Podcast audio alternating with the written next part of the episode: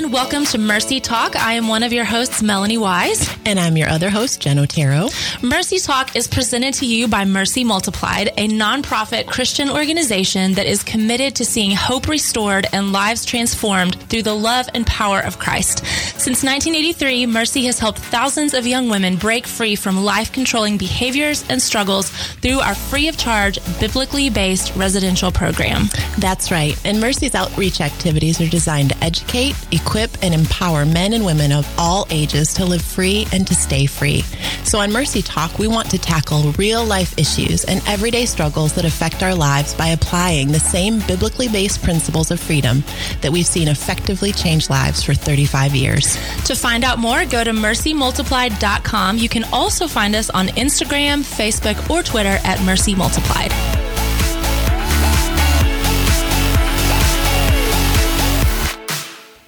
Hey everyone, welcome to Mercy Talk today. We are so excited to share a really special teaching um, that Pastor Mike Burnett from Life Point Church in Clarksville, Tennessee came in and shared with our residents and with our staff just a couple months ago. It's on identity. And so we'll be sharing that today, but we also wanted to come on before that teaching started and just give you a heads up if you have any kiddos around. Um, some of the language that Pastor Mike uses during his teaching is a little bit more sensitive. The reason we left it in, and you will find as you listen, is it actually makes a really valid point based on what the world says about us and what God says about us. But because it is a little bit more sensitive, we wanted to give you all a heads up. So it may be something that you push pause on and listen to later if you do have any younger ones around. So we hope you enjoy this teaching and that you'll join us next week as we have Pastor Mike Burnett and his wife Stephanie in studio sharing with us for a couple weeks on identity. We hope you'll join us then. How y'all doing, ladies? I feel like a total loner except for my man here in the yellow. I know she didn't have a men's room. You had a guest bathroom downstairs. so that's for us fellas. Appreciate that. Um, well, I feel right at home with you for a number of reasons. One, because like Nancy said, uh, we just had such a great connection at our church, and you guys are welcome anytime. Our our home is your home. We want uh, LifePoint to be an extension of what you're doing, and I mean this not just because it's a good thing to say when I speak in your house, but uh, we want Clarksville to feel like a, another location for you. And if the Lord saw fit even to put a physical location there for mercy, man, we would just trust God to pay for the whole thing and, and make something like that happen too. We just love you and what you're doing, and we've we've watched for the last couple years, and it wasn't until this year that we actually got to physically meet. But our church and you guys have been connected before that. And she's right, Stephanie and I just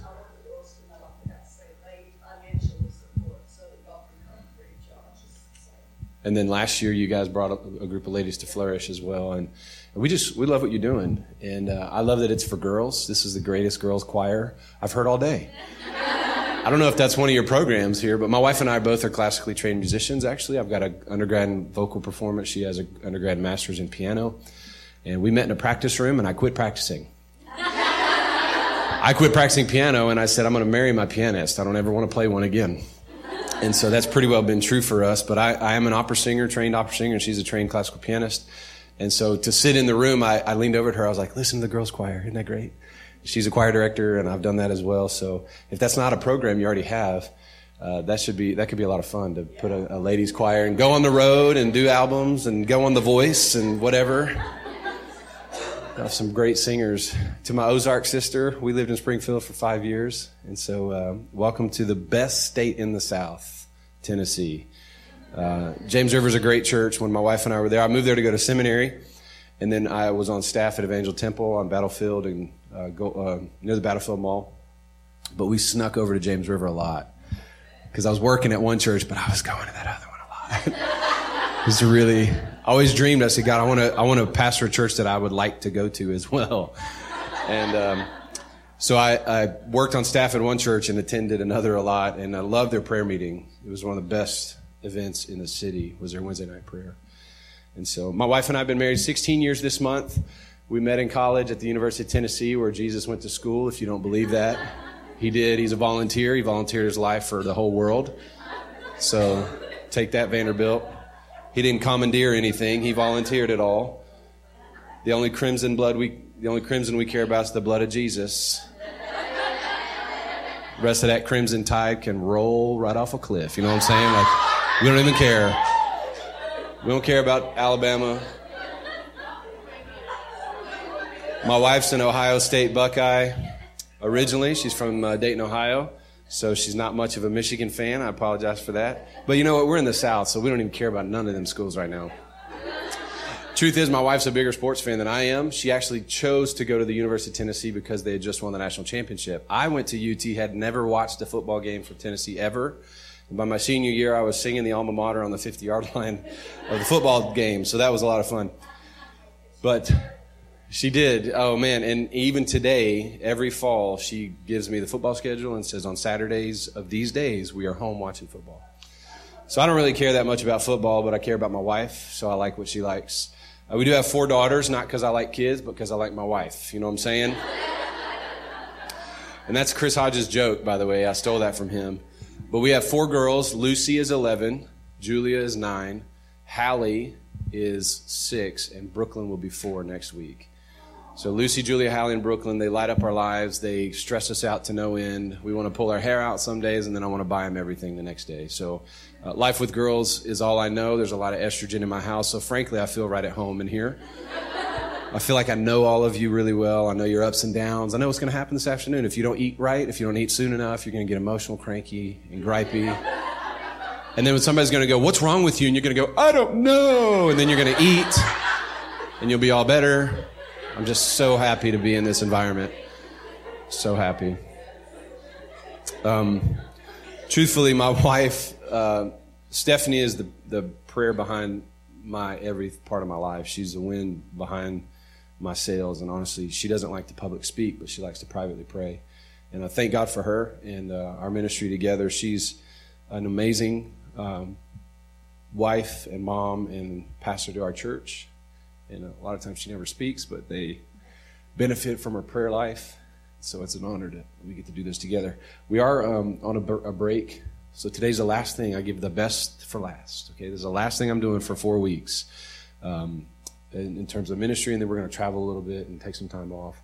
And we've been working eight years at our church. We took over a church of 50, uh, 85 people my first Sunday, and we had 4,200 a couple weeks ago. And things are just going crazy fast growth, and we've tore down one building, built a new one. It's in four services in the regular season. We're uh, two, three locations actually now, and one in Smyrna. So if you're in the Murfreesboro, Smyrna area, we have a church there called Victory Church, and then uh, two campuses in Clarksville.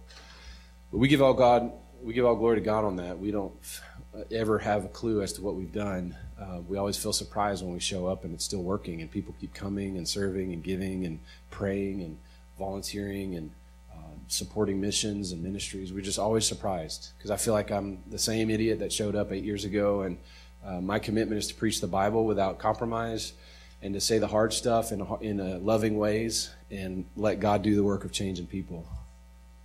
Because I thank God that God, I thank God that He has a plan for every unplanned pregnancy. You know, one of the greatest unplanned pregnancies ever was Jesus. Here's this 14 year old mom, Mary, who finds out, hey, you're going to be pregnant.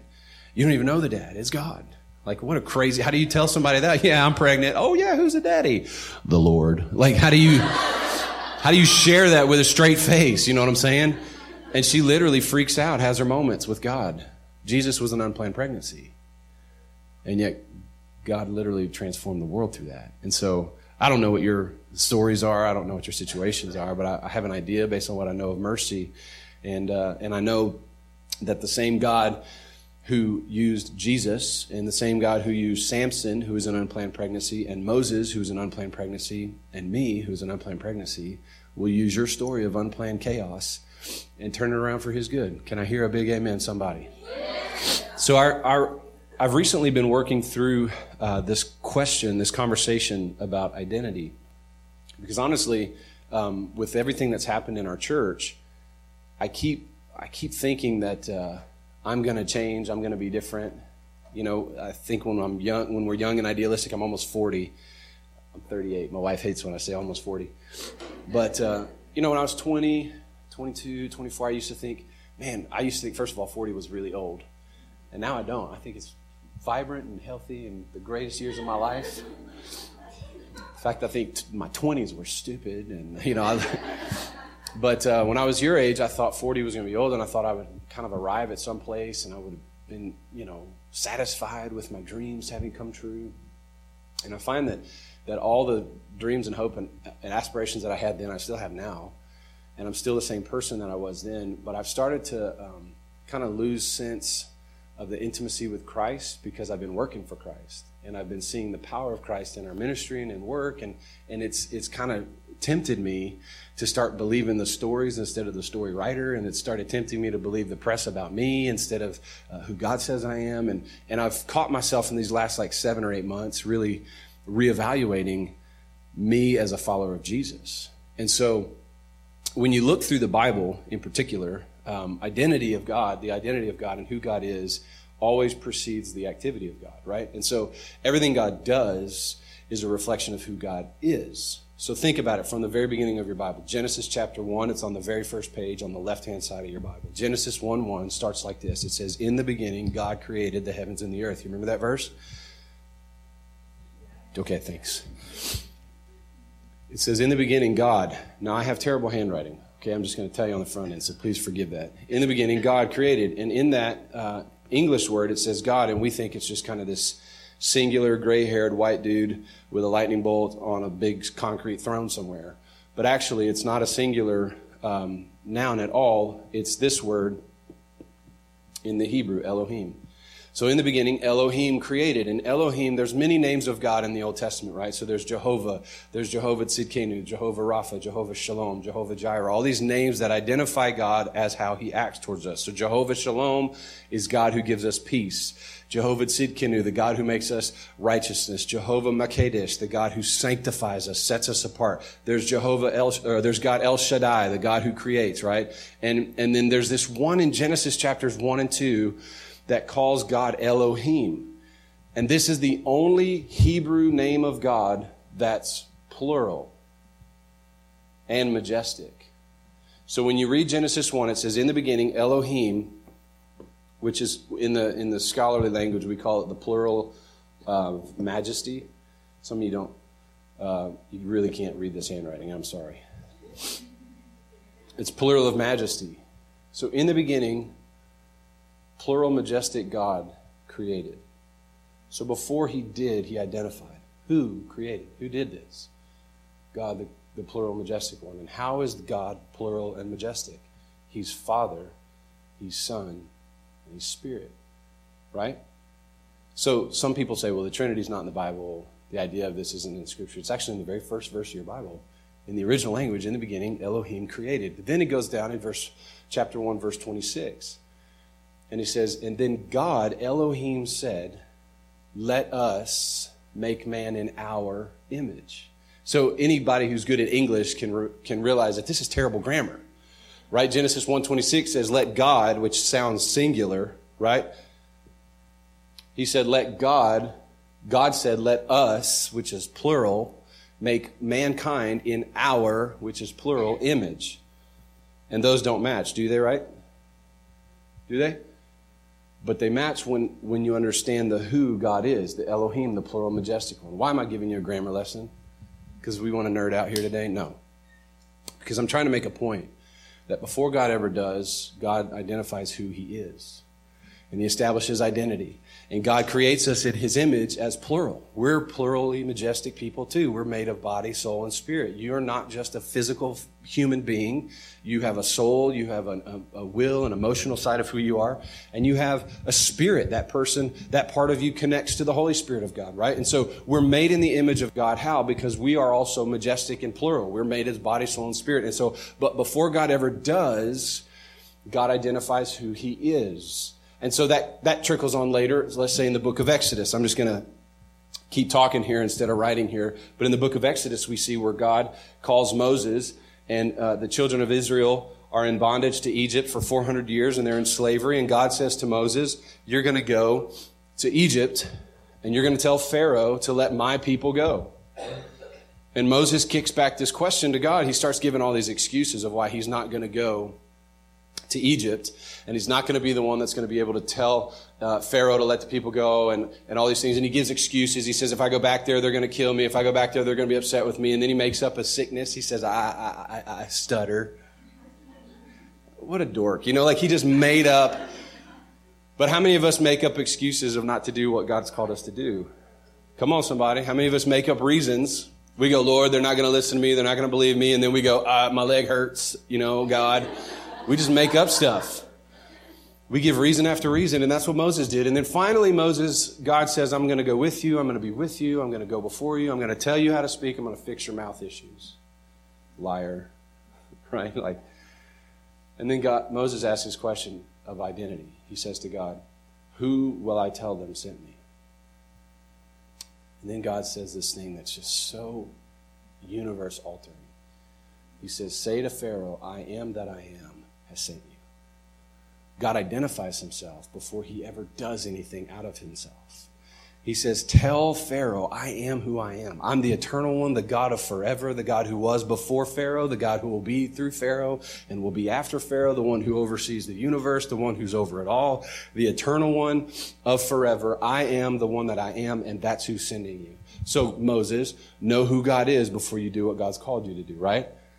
Come through the New Testament, come through the scriptures uh, later God deals with Moses, excuse me, back in Exodus chapter 6. Now, God uh, says to Moses, Say to the people, I am the Lord. That's who I am, and I will save you. I will deliver you from bondage. I will redeem you with an outstretched hand, and I will be your God, and you'll be my people because I am the Lord. So God always deals with identity before behavior. Before he says what I'll do, he establishes who he is. When he speaks to the prophets, he always speaks to them first out of nature of who he is before what he does. Why am I giving you all this? Then comes Jesus. And Jesus comes along in John's gospel in particular, and eight times in John's gospel, Jesus uses language like God did in Exodus chapter 6, in Exodus chapter 4. Eight times Jesus uses this language of I am the eternal one. Before Abraham, Isaac, and Jacob was, I am. I'm the bread of heaven. I'm the true vine. I am the door. I am the good shepherd. I am all these things that I do because of who I am. So before Jesus ever does, Jesus identifies who he is, that he's God, the eternal one.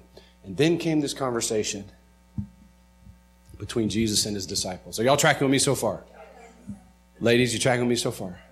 Okay, then comes this conversation between Jesus and his disciples. And he asked this question. I want you to write this down.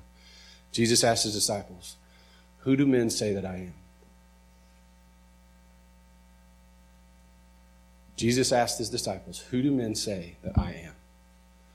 Now, Jesus is lobbing a softball here to figure out what do other people say about my identity. Notice Jesus didn't say, What are people saying about what I've done? What do people say about what I've what miracles I've performed or the things I've done in my life? He says, Who do people say that I am? And the disciples push back with statements like, Some think you're John the Baptist reborn, they think you're Elijah or some other prophet. And then Jesus looks at the disciples, and you need to write this down too. He says, But who do you say that I am? And all of a sudden, Jesus is leaning into the priority of the fact that the relationships that matter have an identity thing clarified and figured out. And in this relationship with Christ, we not only have to understand who he is, but we need to understand who he is before we ever start asking him to do what he does, right? So Jesus looks at him and he goes, Who do other people say that I am? And then he asks the disciples clearly, Who do you say that I am? And can I suggest to you guys today, ladies, that one of our biggest struggles in life, and it doesn't matter if you're a, a, a, a, student at Mercy, if you're living in the house, or if you're a pastor at Life Point, our biggest struggle in life is we are often more concerned with who do men say that we are then who does God say that we are? Who, do, who does people say that we are? Who do our parents say that we are? Who do our friends say that we are? Who do our, our old friends that we were running with say that we are? Who do the ones that have victimized us say that we are? What do counselors and therapists say that we are? What do program directors say that we are? Versus who does God say that we are? And honestly, our biggest struggle is that we have believed for too long what everyone else has said about us, even our own selves, what we have said about ourselves, instead of leaning into and believing and living out of results of who God says that we are. Remember, God, listen, God never acted outside of his identity. But how many of us have acted outside of our identity with Christ? Come on. How many of us have acted outside of our identity with Christ? How many of us have ever stepped out of, of, of identity with Jesus? And why is that convicting? Because we go, that's not who I am anymore. That's not my life. That's not the life that I should be living anymore. Instead, we start walking out of identity with Jesus. And the central issue for every person on the planet, I believe clearly, is an identity issue and whether or not we will be found in Christ or in what other people will say about us. When God dealt with Moses, God dealt with the prophets, God dealt with Jesus. Listen, when Jesus was baptized, there was a conversation happening within earshot of everybody, and it all had to do with identity. Go read it in your Gospels, in Gospels of Matthew, Mark, and Luke. Jesus comes down to the waters to be baptized by John the Baptist, and he gets in the water. John the Baptist says, I should be the one being baptized by you. And Jesus says, No, I've got to do this as part of righteousness. By the way, if you've never been baptized as a follower of Jesus, you need to do it because Jesus did it. And then it says, The clouds opened up, and a voice from the heavens came, and everyone around them heard it. And God the Father said, This is my son he put identity, he put branding on Jesus. First thing he said, This is my son. He's the son of the eternal God. He said, And in him I am pleased. Why was God pleased with Jesus? Was it because of anything he'd ever said? Was it because of anything he'd ever done? He hadn't done anything yet. Why was he pleased with Jesus? Because his identity was found first and fully in God. Man, that got a lot better amen in my head than right now. Why was God play, pleased with Jesus? Because of sonship, not behavior, and not because of lack of behavior or misbehavior or misdirection. Listen, God was pleased with Jesus because of relationship to God, because of sonship. God revealed his pleasure with Christ, not because of anything Jesus had done. Jesus would go on to do the greatest miracles ever seen. He would raise dead people. He'd walk on water. He'd feed thousands of people from a Lunchable. He did incredible miracles. But none of that pleased God. What pleased God is that Jesus was found in God. And can I say that I think our struggle in the especially in like the church world is we've built entire religious systems on how to please God by behaving to God instead of being with God. We've built a whole system of teaching that says if you drink or smoke or chew or dance with boys who do, you know, whatever, if you, if you have sex too soon or sex too often or with the wrong gender, if you do the wrong things, then God's not pleased with you. Can I tell you, God is pleased or displeased with you whether you belong to Him or not. God's not impressed with your behavior and He's not mad at you for your misbehavior. He wants to find pleasure in you because you belong to Him. But many of us have leaned into that first question Jesus asked His disciples. Who do people say that I am? So I asked for a whiteboard. Are y'all, is this making sense? I, I asked for a whiteboard today because I want to ask you just clearly, and I want you to be as honest and graphic as you need to be. I want to ask you, ladies, who do people say that you are? I want to write these things on the board for us to see in plain sight. And I don't want the good stuff pretty, sweet. Because I think all of you are pretty, and so far you all seem sweet. What, what do people say about you? What are, what are labels and names that people have called you? Just shout them out. Failure. Failure. What was that other one? Okay, I don't write that fast anyway. Keep going.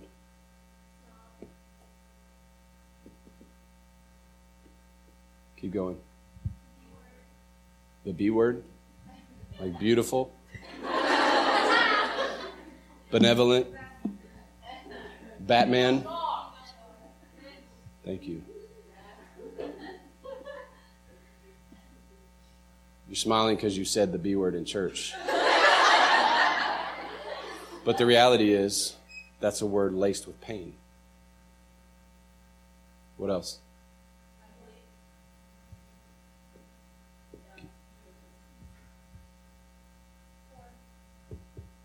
Poor or whore? What else?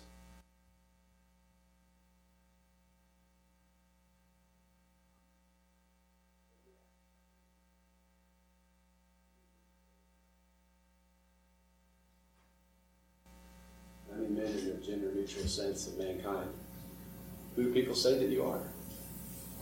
And my second question is why do you believe this garbage? And maybe you behaved out of these labels. Maybe you have. I have. And I, I just know that some of us, I remember as a kid, I grew up in the house of a social worker. The joke about that is she diagnosed us all the time. But I remember hearing as a kid, if you stay things long enough, yourself you start to believe them about yourself.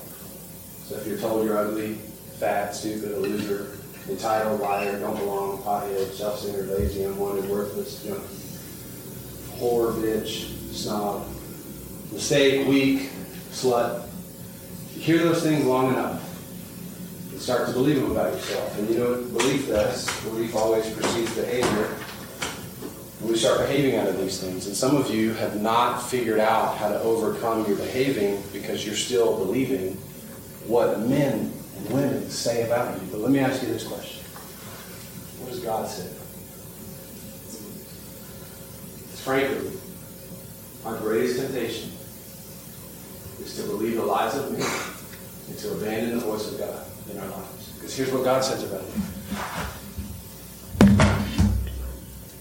There's nowhere in the scripture where God has called anyone a bitch or a slut or worthy of hell, prideful, fake, unwanted, worthless, or entitled. He dealt with religious people's behaviors. He didn't get on the church folks.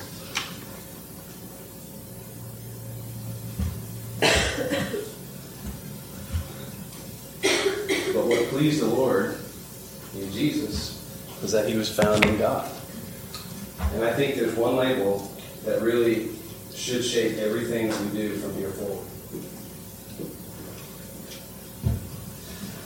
That we're found in Christ. You know what the words of God are for you? That He gave His Son to die on the cross so that you can have eternal life. If church people don't like you. God loves you. Who cares what church people say about you? Because I don't care what men say about you. What's your name? Megan. Megan. God says you're fearfully and wonderfully made.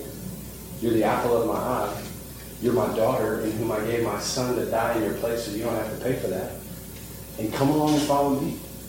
Don't follow that. Don't follow them. Find a church where they actually preach Jesus and not religion and follow Jesus. You know, it's interesting. There's a story of Christ uh, rescuing a woman caught up in adultery. Do you remember that story? And I, I'm intrigued by that story for a number of reasons. Uh, number one, it says Jesus was preaching in the synagogue. So it's church day, right? Saturday morning. He's teaching in the synagogue. He's in church. He's probably at a lectern or sitting on the side with a scroll in front of him. And it says that the Pharisees, the religious leaders, probably who all attended that synagogue faithfully, were out hunting down this woman who they found in the act of adultery on Saturday morning. Can we just pause and recognize that these dudes were perverts? You know what I'm saying? Like, are they looking in windows trying to find some woman in adultery, right? So it says they caught her in the act of adultery and they bring her to the temple and they throw her down in front of Jesus in the temple. So imagine her barely clothed or naked altogether in full full view of Jesus at church. Can you imagine? Like it's bad enough when you know your grandma has knows that you've done something wrong. You know what I'm saying? But when Jesus knows and you're naked in front of Jesus at church. The religious people bring her to Jesus, and here's what they did to her. You ready? This is what church folks, this is what religious people do. They quoted the Bible at her. Who said, uh, what should be in hell? Is that you from? They quoted the Bible at Jesus. They said, Jesus, the Bible says to stone her. You know what Jesus said? Yep, sure does. And I'm sure this woman's like, what? like, what in the world? They said, Jesus, the Bible says to stone her. They're in the temple, the place where the Bible's read, and Jesus is a rabbi, and they're quoting the Bible at him. He's God in the flesh, and she's sitting there naked, probably grossed out and just embarrassed to death, trying to cover up her body in any way possible. And Jesus is like, Yes, it sure does. She's probably thinking, I'm going to die today. And then Jesus now gives the spirit of the word and says, Let any one of you who never sinned go ahead and throw the first stone at her. It says to stone her. But I'm telling you, a true and better way is if you've never sinned, you can stone her. Which who is the only one in the room who never sinned? So the only one with the right to stone her chose not to. Instead, he starts doodling in the dirt. I always wonder what he was drawing there. I just, I'm convinced he was like making up Christian symbols or something. I don't know, like the fish. hey, that's cool. I wonder if that'll take off. You know, who knows? Nobody knows what Jesus was doing in the dirt. I wonder too if Jesus maybe shielded his eyes so that he didn't um, endure her shame any longer. He probably was like, you know what, I don't need to look at you and make you feel worse. So I'm just going to look at you. Maybe that's what he was doing.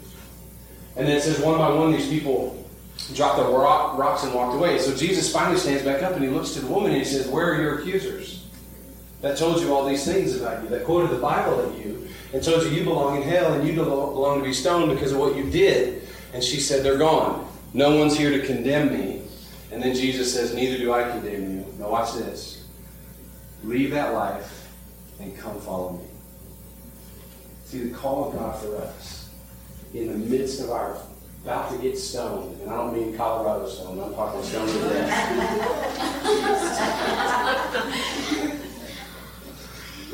the call of God in that place is leave that life and come follow me.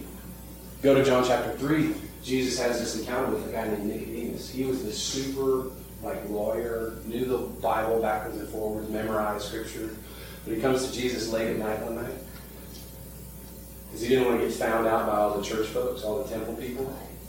And he comes to Jesus and he's like, okay, now for real, how do I, what's the deal with the story of the gospel? How do I go to heaven? And Jesus says, you've learned all the law, you've memorized it, you've got perfect attendance, Sunday school button, Christian, you know, Judaism. And he goes, I want you to leave all of that and come follow me. Story of the rich young man in Luke 15. This guy comes to Jesus. He's blessed beyond blessed. He's got so much. He's Dave Ramsey blessed. You heard what I'm saying? Like he's got lots and lots and lots of money and power. One text calls him a rich young man. Another one calls him a rich ruler. So he's got money. He's got power. And he comes to Jesus. He says, "What one thing must I do to have eternal life?" And Jesus gives it back to Scripture. He's like, "What's the Bible say?" So this guy starts quoting the Ten Commandments. Because that's what we do, right? We get in our religious language here, right? And Jesus is like, okay, try that. And the rich young man says, yeah, but that's left me empty. What must I do to have eternal life? And Jesus says, leave everything you have. Leave that life, sell off all your stuff, give it away to poor people, and come follow me. Why, why am I giving you this thread of stories of the gospel? Because it doesn't matter if you're a woman caught in adultery, a super religious scholar of the Old Testament, or a blessed, wealthy, rich man, the call of God for all of us is the exact same thing. Leave all of those things and be found in Christ. Come follow Jesus. People called her a whore and an adulteress, and they said she was worthy to be stoned and worthy of hell. People called Nicodemus, he was the ultimate religious Jew. He was the scholar of all things scholarly. He was the, he was the prized possession Jewish synagogue guy. It didn't matter. The labels were wrong. He wasn't found in Christ. The rich young man was literally called the rich young man or the rich ruler, like the Bibles call him that. Jesus isn't impressed with any of those labels. Jesus asked all three of them to leave those things and be found in him. And when we live in the identity, can y'all hear me okay, or do you want me to get back on this? Oh, you're recording, aren't you?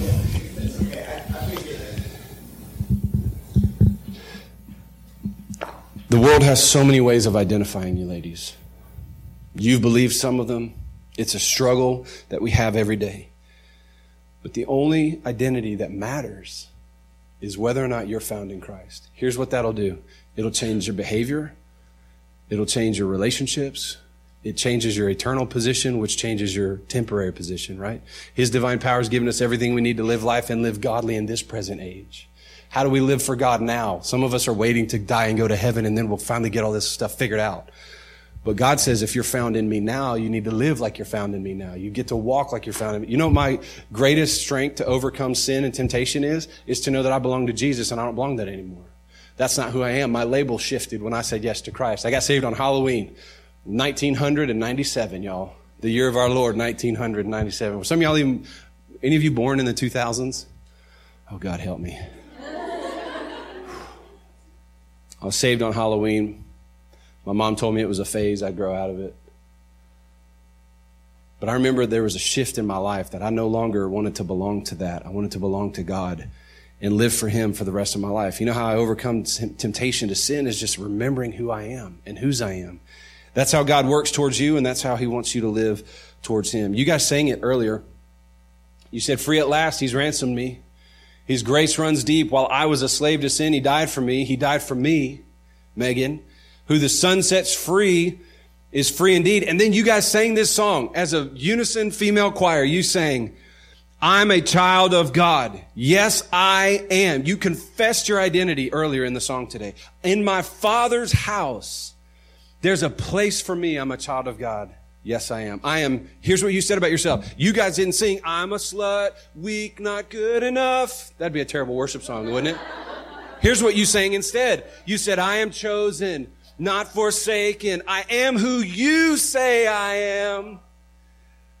You are for me, not against me. I am who you say I am. I am chosen, not forsaken. I am who you say I am. You're for me, not against me. Who the Son sets free is free indeed. I am a child of God.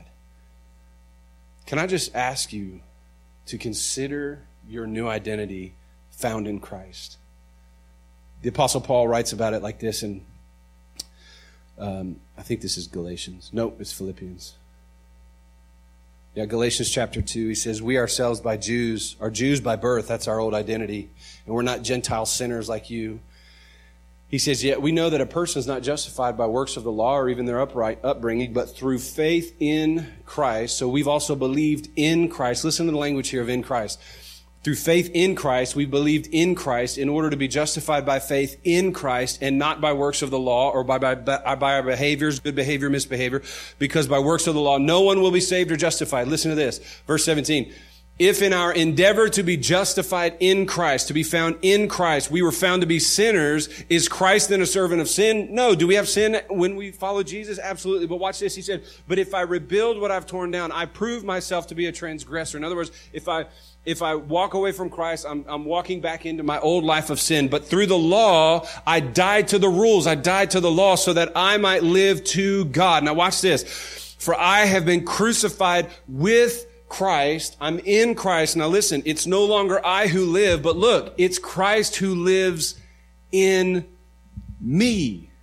So how do we live for God? It's an identity issue. It's not a behavior issue. You can't muscle your way to behave to God good enough. You have to submit yourself to a new identity. You be found in Christ, in Christ, in Christ, in Christ, in Christ. And when you do that, you'll see Christ alive in you. Are y'all hearing what I'm saying today? I feel like I'm preaching way better than you're shouting. It's okay. It's all good. Philippians 3, verses 3 through 11 says, We are the circumcision. We worship by the Spirit of God, the glory of Christ Jesus, and we put no confidence in our flesh. You cannot behave your way to God. You're never going to be good enough in your behavior. We are simply pleasing to the Lord because we're found in Him. Listen, I have reason, Paul says, in the, in the flesh to be confident. If anybody thinks he has more reason in their flesh and their behavior to be confident, he said, I have more. It, it, he said, I was circumcised on the eighth day. I was of the people of Israel, the tribe of Benjamin, the Hebrew of Hebrews. As to the law, he's like saying, I'm super Jew here. I'm super Jew. Super Jewish, super law abiding, Phariseeist, a zeal, persecutor of the church, righteousness. But whatever gain I had, I counted as a loss for the sake of being found in Christ. He said, I count everything as loss because of the surpassing worth of knowing Jesus Christ, my Lord.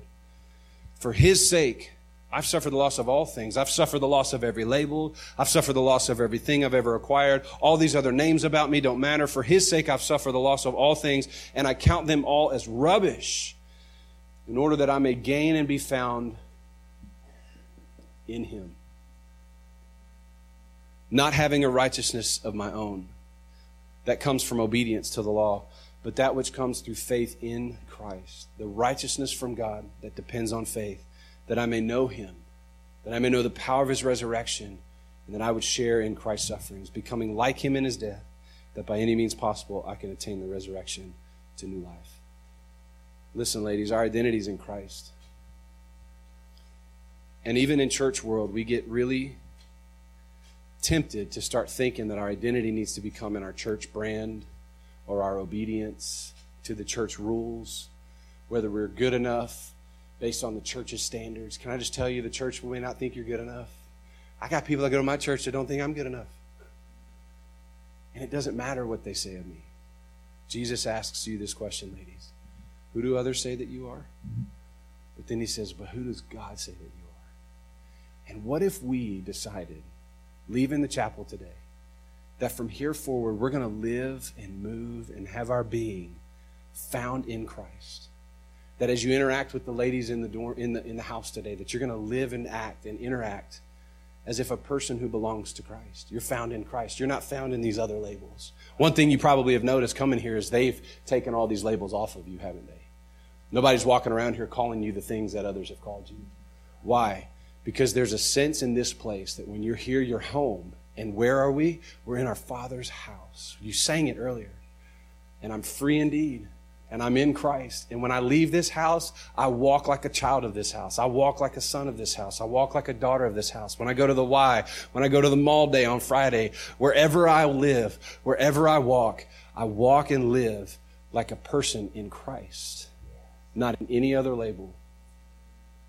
You sang about it. I listened to you sing it. But will you believe what you sing? In my father's house, there's no room for me to be a bitch or a slut or a whore or a failure. I'm called a daughter. I'm called a child of the Most High God. And I am free in that label. Can somebody say amen? amen. And isn't that good news? Listen, live out your identity. Because everything, I know I shocked the room when I just quoted the B word. I saw her over there. She's like, what? But you, these are words y'all have been hearing. it's not like you've never heard that word before. You might delete it on the podcast. But you have to decide if you're going to walk in these labels or in God's label. There's a scripture in the New Testament that says, What can man do to me? And I just love that text. You can't say anything to me to dissuade me from being a follower of Jesus. Mom said it's going to be a phase. People said I'm a phony. They've said I don't know what I'm talking about. That's what they said about Jesus. You know what? If if people badmouth your walk with Christ, you're in good company because they crucified him over it. They killed Stephen over this. They killed Paul over this and Peter. All of them got killed for following Jesus, for walking in their identity. But remember the thing about God. Everything God does is a reflection of who God is. So as you leave here, listen, every action you take, every breath you breathe, every relationship you engage should be a reflection of who you are in Christ. My favorite New Testament verse, you should write this down. I, I want to get a tattoo of this scripture on my body. My wife won't let me. She says my body's perfect the way it is. You know what I'm saying? I can't argue with her. We're, no, honestly, we're just a little old school when it comes to that stuff. But my favorite scripture in the New Testament is Philippians 1.27. And it says, whatever happens, live in such a way that honors the gospel. So whatever happens with your family, with relationships, with friends, with jobs, with anything in this building and out of this building, live your life in a way that carries one label. I belong to Jesus in my Father's house. Can we sing that chorus again? Where's the where's our keyboard player? Did she split? Did I offend her out of here? You guys know it? And then we want to pray with you and, and um, we want to pray with you and then also Stephanie and I want to be available to chat with you and do some Q&A. I don't think the, the um, song's up here. Come on, you know it. Uh, who the son sets free. Come on, ladies. Oh, is free indeed. I'm a child of God. Yes, I am. Come on, sing that again. In my father's house. Now, come on, close your eyes. There's a place. Because you're a daughter. You're a child of the king. That's right. I'm a child of God. Yes, I am. Sing, I am chosen, not forsaken. I am chosen.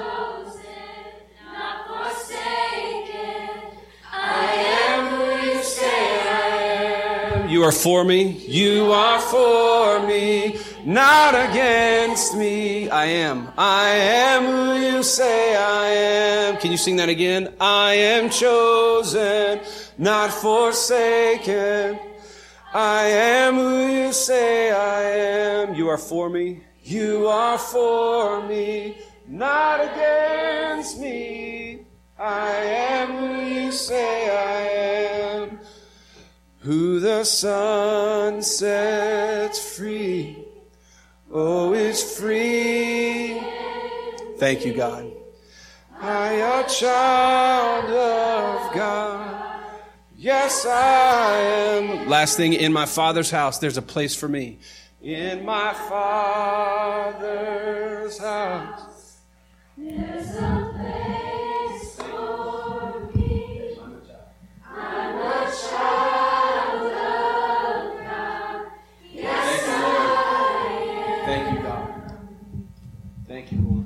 Lord, I thank you for every single woman and girl that's in this place. Lord, I thank you for this word today, God, that you would just remind us. For some of us, this is a reminder.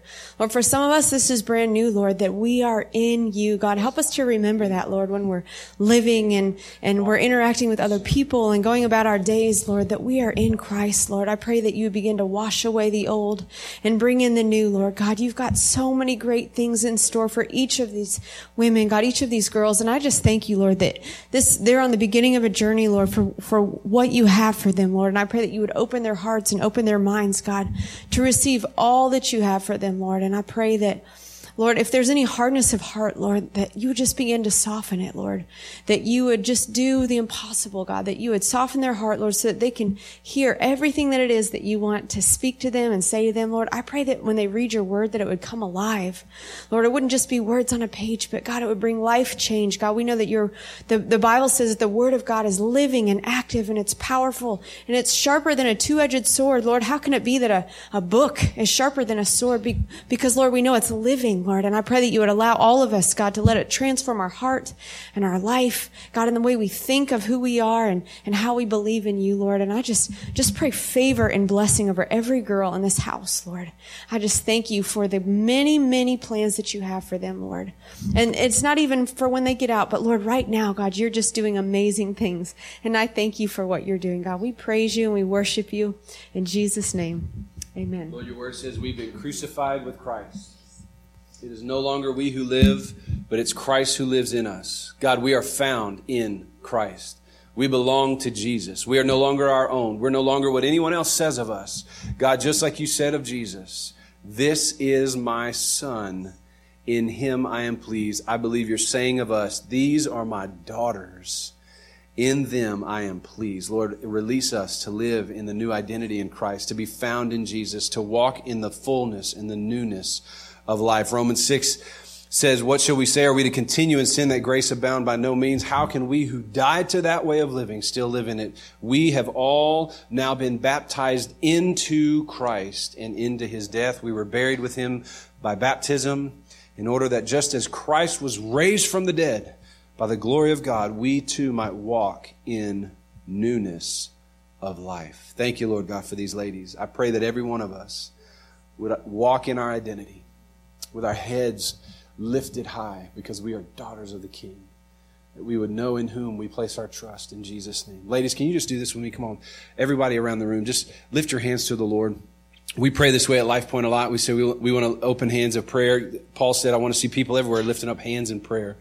And just pray this with me. Say, God, I believe your word that you call me your child, your daughter, your precious one. Say, I receive that label I will walk in it for the rest of my life. And I say this say, God, I'm all in. I believe in Jesus. He died for my sin so that I can live for Him, full of the Spirit, full of the grace that comes from God. I will live for you and through you for the rest of my life. In Jesus' name. Thank you, God, for changing us. Thank you, Lord God, for transforming us. We worship you and we honor you and we bless you. We give you praise. Thank you, Lord, for loving us and giving us new labels, giving us new names. God, we absolutely receive it. In the name of Jesus, amen. Hey, have you been blessed today? Come on, everybody. Can you say thank you, Jesus? Thank you, Lord. What a privilege. We hope you enjoyed the show today. If you have any thoughts or questions about what we discussed, or if you'd like to share your ideas for future podcast topics, please let us know by emailing us at mercytalk at mercymultiplied.com. And if you're enjoying Mercy Talk, be sure that you go to Apple Podcasts to subscribe and to leave us a five star review. We also want to remind you that Mercy Multiplied and Mercy Talk are funded solely by donors, and we are so thankful for the support of so many people all over the country and even the world. So please consider supporting this free programming by giving a gift at mercymultiplied.com. And don't forget to follow us on Instagram, Facebook, or Twitter at Mercy Multiplied. Thanks for listening today, and we hope you'll join us next week.